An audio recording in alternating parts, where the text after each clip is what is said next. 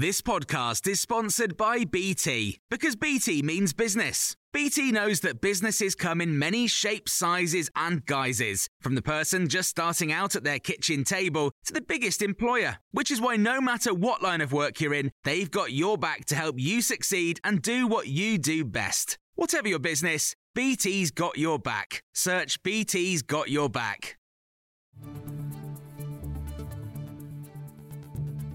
This is the Times Daily Briefing for Friday the 3rd of March. Sue Gray's appointment as the Labour Party Chief of Staff will be scrutinised by Parliament's anti-corruption watchdog before advising the Prime Minister on its suitability. The Times has learned that the committee, which vets moves by ministers and senior civil servants, is likely to recommend a period of gardening leave, although Rishi Sunak has the final say. Ms Gray's investigation into the Downing Street party scandal played a key role in Boris Johnson's downfall as Prime Minister. Speaking to Times Radio, Asa Bennett, the former chief speechwriter for Liz Truss, said it's understandable why Mr Johnson and his allies are angry. She knew all the private details of various ministers over the years, and had to handle all sorts of sensitive matters. So you can only imagine the kind of motherlode of dirt and sauce and, intel she has. And I can imagine that's why the terms of the contract, if she is going over, will be very sensitively pulled over. Two people were scheduled to appear before Crawley magistrates this morning, charged with gross negligence manslaughter after the remains of a baby were discovered in Sussex on Wednesday. Constance Martin, who's 35, and 48-year-old Mark Gordon were arrested on Monday after evading the police for 7 weeks. Their child was born in January.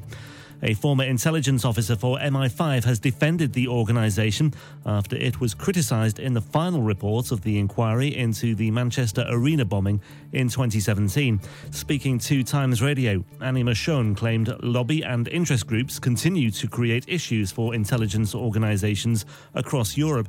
And she also said people working for MI5 and equivalent bodies can be easily overwhelmed by case numbers. For example, this person came up as a subject of interest, and there was supposed to be a big meeting about him about 9 days after when he carried out the attack. So it's just MI5 was a bit too slow to react. But also bear in mind the context of the time, because back in 2014, 15, 16, 17, there were huge attacks going off all over Europe. SNP leadership contender Humza Yousaf has said his rival Ash Regan's promise for the currency of an independent Scotland lacks credibility. Yousaf has warned his rivals not to circumvent legal processes after Regan pledged a new currency would be ready within months of independence. I've seen some suggestions that you could create a central bank when we don't have the powers to do so, and it's really for Ash to put forward her proposals. But I think when we're trying to convince people of the case for independence, we've got to put forward credible plans, because that is the only way people will come towards our cause. If we begin to try to create shortcuts that don't exist, then I think people will, far from supporting us, support will decline. A lack of formal government apology to unmarried mothers who were subjected to unwanted adoptions has been described as disappointing by the Joint Committee on Human Rights. The JCHR had called on the government to issue an apology to those women who had their babies taken from them between 1949 and 1976. The committee, in a report published in July, argued that the government bears ultimate responsibility for the pain and suffering caused by public institutions and state employees. And 9 rare cream-coloured phone boxes have been granted protection to mark their national importance. The k8 kiosks, all of which are in Hull, have been given a Grade 2 listing on the advice of Historic England. The K8 was designed in the 1960s by the architect Bruce Martin and is described as the last generation of the classic public telephone box. There's more on all of these stories throughout the day on Times Radio.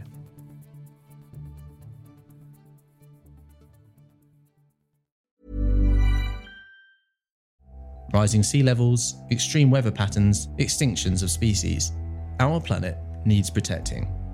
I'm Adam Vaughan, the environment editor for The Times, and this is Planet Hope from The Times, in partnership with Rolex and its Perpetual Planet Initiative.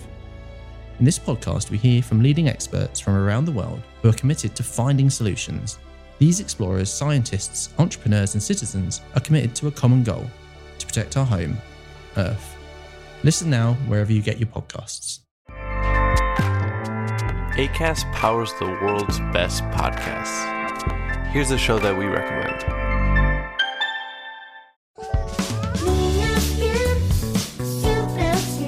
Hi, I'm Ando. And I'm Fer. And we host Niña Bien podcast. We want to invite you to listen to our show. Niña Bien means good girls in Spanish, but you have to know that this is not a podcast for good girls. Or for girls at all. It is a comedy podcast, so everyone is welcome to listen. We talk about sex, relationships, technology. We recommend movies and TV shows and discuss pop culture in general. And there is Chisme Ajeno too. A section we have just to gossip about everyone. So you'll find something you like here. And you'll practice your Spanish. The cleanest Spanish you'll find, we promise. And if you already hablas español, vamos a ser tus nuevas amigas. We'll be your friends for the non-Spanish speakers. New episodes every Monday and Thursday. Hosted by Acast and available to all audio platforms.